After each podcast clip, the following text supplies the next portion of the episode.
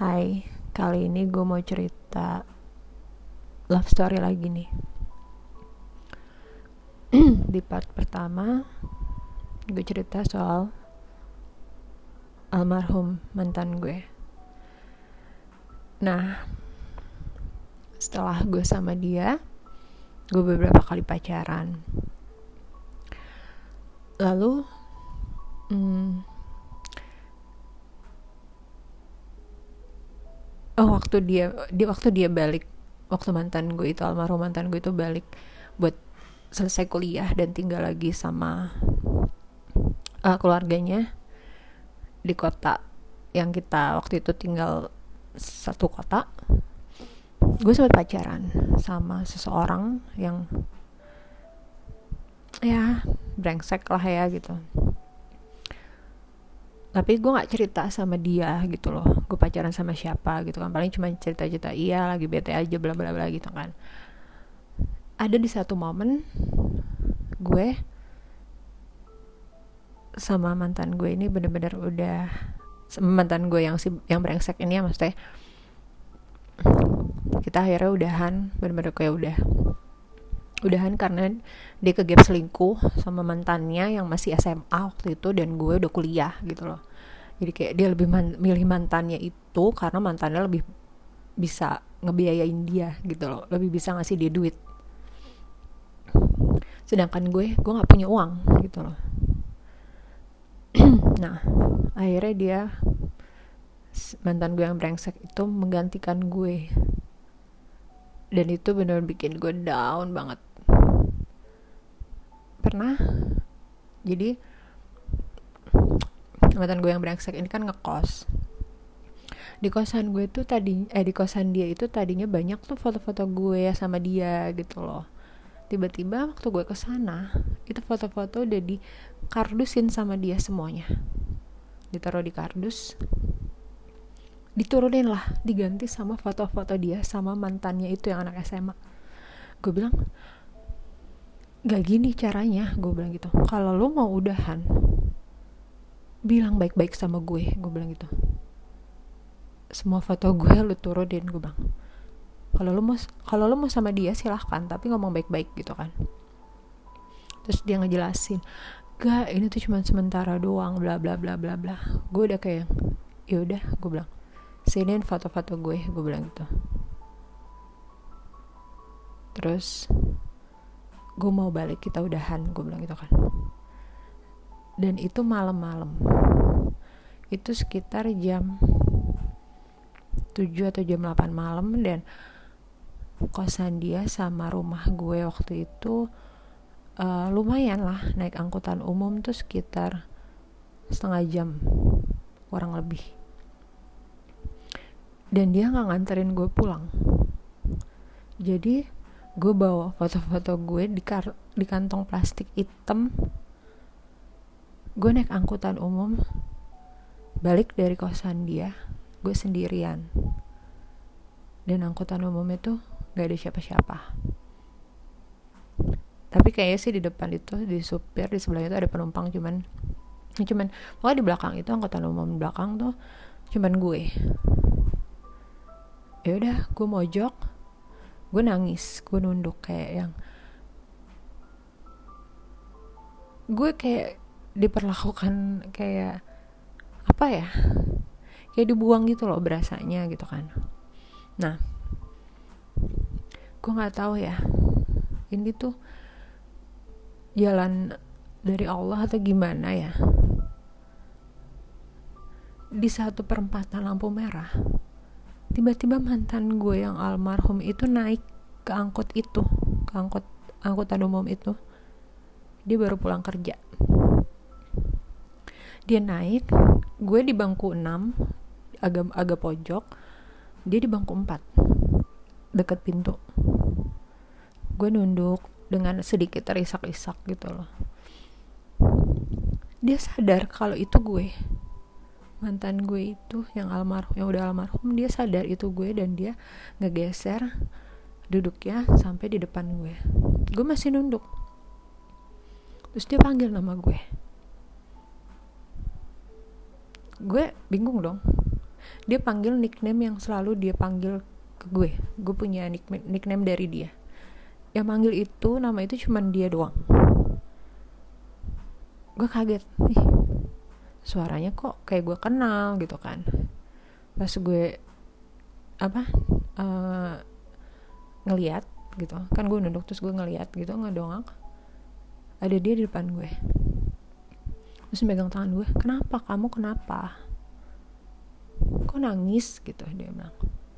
Terus gue dengan ya gue jawab nggak apa-apa gue bilang gitu. Dia pindah ke sebelah gue. Ya intinya dia nangin gue. Dia peluk bahu gue pegang tangan gue. Kenapa? Nggak apa-apa gue bilang gitu kan. Nggak mau cerita kata dia gue ngegeleng. Oke. Okay. udah tenang ya kata dia gitu. Aku anterin pulang ya sampai rumah. Pas udah deket rumah gue eh nggak belum deket rumah gue sih. Gue bilang sama dia jangan pulang dulu ya. Aku nggak mau orang rumah ngeliat aku kayak gini. Gue bilang gitu. Ya udah mau ke mana dulu? Akhirnya kita mampir di ada warung pecel lele gitu deh. Ke situ dulu ya gue bilang gitu kan. Oke okay, yaudah. Ditemenin sama dia. Gue nggak makan gue cuma dikasih teh anget gitu lah. Terus di situlah gue cerita lah sedikit sama dia gini gini gini. Semenjak itulah kita jadi kayak akrab segala macem gitu. Nah setelah kepergian dia gue sempat ya gitulah sempat cuman sempat deket kayak gitu-gitu. Cuma um, gue punya satu circle tongkrongan gitu loh zaman dulu namanya tongkrongan bukan circle. Itu isinya uh, cewek tuh ber gue sepupu gue terus ada teman gue satu. Adalah yang yang sering nongkrong ke situ adalah empat cewek sama cowoknya itu ada beberapa orang lah gitu loh. Ini lumayan banyak lah gitu tongkrongannya. Tapi gue yang paling muda di situ. Yang lain tuh umurnya lima tahun di atas gue. Bahkan ada yang sampai tujuh tahun di atas gue gitu apalagi cowok-cowoknya. Nah di situ tuh pasang-pasangan. Jadi sepupu gue pas pacaran sama ada salah satu cowok di situ, uh, cowok tongkrongan situ juga. Terus teman gue yang cewek juga uh, cowoknya kenal juga sama mereka walaupun cowoknya jarang nongkrong gitu. Nah satu lagi ada uh, cewek yang jarang nongkrong karena dia dulu uh, kerjanya tuh kayak nggak nentu gitu.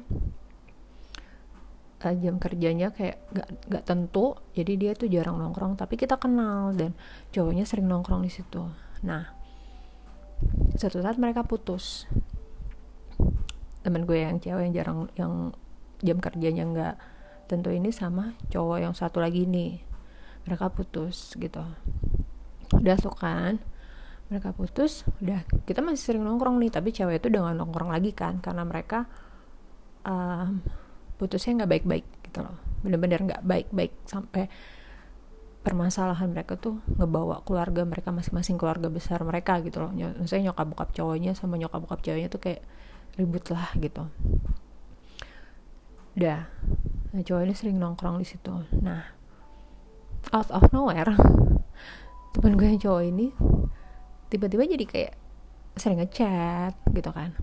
Nanya segala macem gitu kan. Awalnya gue ya udah gitu balasnya biasa aja gitu kan. Kayak biasa yang lain aja ngechat gitu lagi di mana gitu gitu segala macem. Tapi ini lebih kayak lebih perhatian gitu lama-lama ngajakin jalan ngajakin makan bareng min apa nawarin gue buat uh, nawarin buat ngejemput gue pulang kerja gitu-gitu. Sampai akhirnya ya gue sadar lah kalau dia lebih mau lebih dari temen sama gue nih gitu kan. Udah akhirnya kita deket kita deket kita akhirnya memutuskan untuk pacaran gitu satu tongkrongan tuh kayak heboh gitu kayak kok bisa sih? gitu kan. Itu udah kayak adik lo sendiri gitu kan. Gue udah dianggap adik gitu kan. Kalau mau sih gini-gini segala macam justru gue mau karena gue tahu cowok ini tuh baik baik banget baik banget gitu loh. Maksudnya gue tahu kekurangan dia tuh di mana jeleknya dia tuh di mana begitupun sebaliknya karena kita teman nongkrongan sehari-hari gitu. Hampir tiap hari kita ketemu nongkrong dan segala macem gitu kan. Kenapa gue mau? Karena itu gue udah tahu dia dia udah tahu gue udah nih. Semuanya berjalan dengan ya bahagia lah gitu kita bahagia. Sampai suatu hari dia cerita ke ibunya soal gue. Uh, dan apa ya? Ya ternyata ibunya tidak merestui. Karena beberapa hal. Kalau yang gue simpulin sih karena perbedaan umur. Gue jauh dia dia tujuh tahun di atas gue kalau nggak salah waktu itu apa? 8 tahun gitu pakai dia jauh lebih tua dari gue. Terus yang kedua karena suku dia Jawa gue Padang. Eh sorry dia Jawa gue Minang. Lalu yang ketiga karena dia tahu gue berteman dengan mantannya itu. Jadi keluarganya bener-bener nggak ngerestuin hubungan gue sama dia gitu loh. Waktu itu kita udah berjuang. Gue berjuang dia berjuang dia berusaha ngeyakinin keluarganya. Masalahnya yang diyakinin tuh bukan cuman ibunya aja tapi kakak-kakaknya. Dan dia anak laki-laki satu-satunya di keluarganya yang paling bungsu paling akhir. Dan ayahnya udah meninggal. Kakak-kakaknya nggak setuju ibunya nggak setuju sampai gue akhirnya menyerah gitu. Gue ya udah gue ngelepasin dia. Waktu itu. Kita ngobrol segala macem. Gue bilang sama dia kamu udah cukup berjuang buat ngeyakinin keluarga kamu soal aku. Tapi aku nggak mau kamu jadi anak durhaka. Kamu ikutin aja kata ibu kamu turutin kita jalan masing-masing aja gue bilang gitu sama dia. Itu berat banget rasanya berat banget.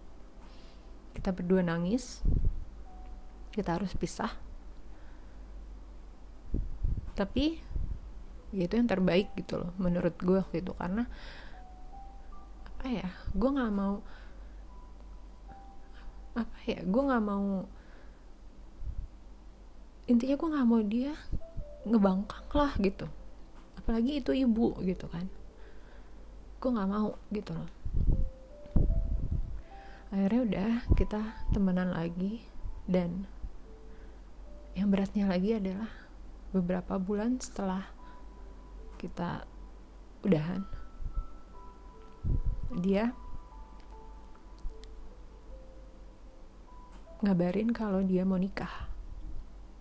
Dan dia mau nikah sama kakak perempuan dari salah satu temen tongkrongan kita juga yang umurnya seumuran gue. Jadi ada cowok satu lagi yang punya kakak perempuan orang Jawa juga. Mungkin mereka kenalan di mana gue nggak tahu. Tapi intinya waktu itu gue jarang nongkrong gue cuman sesekali karena gue belum siap. Gue masih berharap sama dia gitu waktu itu. Sampai akhirnya suatu saat uh, gue ketemu sama teman-teman gue ini sama tongkrongan gue ini dan gue dikabarin itu. Semua teman-teman gue mikirnya gue sudah baik-baik aja. Gue udah ikhlas gue udah nerima. Sampai ada salah satu yang ngomong kayak gini. Datang gak nih si V ke acara nikahannya si ini gitu kan. Temen gue ngerangkul gue datang dong datang kan ya V? Kan? Gue saat itu dalam hati gue nggak gue belum ikhlas. Gue nggak bisa datang gitu loh. Tapi entah kenapa mulut gue ngomong iya gue datang dan iya gue datang gue datang di nikahan dia dari akad nikah sampai resepsi. Gue datang dari jauh gue liatin dia ijab kabul sama perempuan yang dia pilih itu. Gue tahan rasa tangis gue gue tahan air mata gue supaya nggak keluar. Gue tahan. Gue cuma bisa bengong dan dalam hati gue seharusnya itu gue yang ada di situ. Tapi ya takdir berkata lain gitu kan. Tapi sumpah itu rasanya gimana ya? Sakit sih gitu cuma ya udah gue jalanin gitu kan. Gue gue lihat mereka jadi suami istri. Dan ketika momen salam-salaman gue pun nyalamin mereka. Dan gue ngeliat banget gue inget sampai sekarang. Mantan gue itu ngelihat gue dengan tatapan sedih tatapan bersalah tatapan sedih gitu loh. Dan gue nggak bisa ngomong apa-apa karena istrinya nggak tahu apa-apa saat itu. Gue nggak tahu sekarang istri tahu atau enggak cuman saat itu kita cuma bisa diem. Gue inget banget tatapan dia ke gue ketika gue salaman sama dia. Setelah acara itu nggak berapa lama gue pulang. Waktu itu gue udah kos di Jakarta dan mereka nikah di Karawaci. Gue pulang. Gue pulang naik bus gue ke kosan. Sampai kosan gue nangis jadi jadinya itu dua hal terberat yang gue lepasin terkait uh, lawan jenis ya gitu dan semenjak saat itu semenjak mereka nikah gue belum berani ketemu sama mereka lagi. Gue belum berani ketemu dia lagi. Karena gue nggak mau dia ngelihat gue dengan tatapan sedih dengan tatapan rasa bersalah itu. Gue nggak mau dia ngeliat gue kayak gitu lagi gitu loh. Gue pengen ya udah.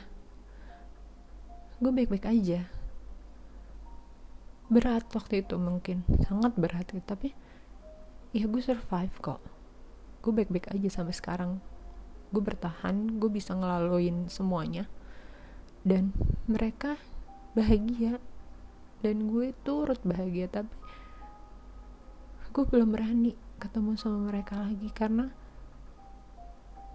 gue nggak mau jadi canggung jadi awkward gitu. Gue nggak mau dia ngelihat gue mantan gue itu dengan tatapan sedih atau rasa bersalah atau apa karena gue tahu dia akan ngelihat gue ketik dia akan ngeliat gue dengan tatapan seperti itu. Karena dia baik banget. Dia laki-laki yang sangat baik.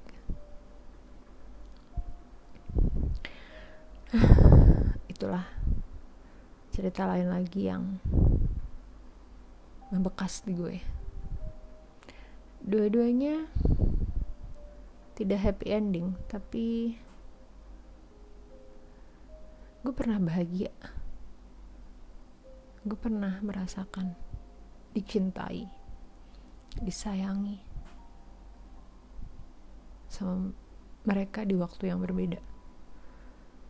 Dan gue bersyukur gue pernah mengenal mereka. Terima kasih udah dengerin cerita gue ini. Semoga bisa jadi bahan inspirasi sedikit lah. Ya banyak orang yang ngalamin lebih sakit dari gue tapi setiap orang ada jalan ceritanya masing-masing.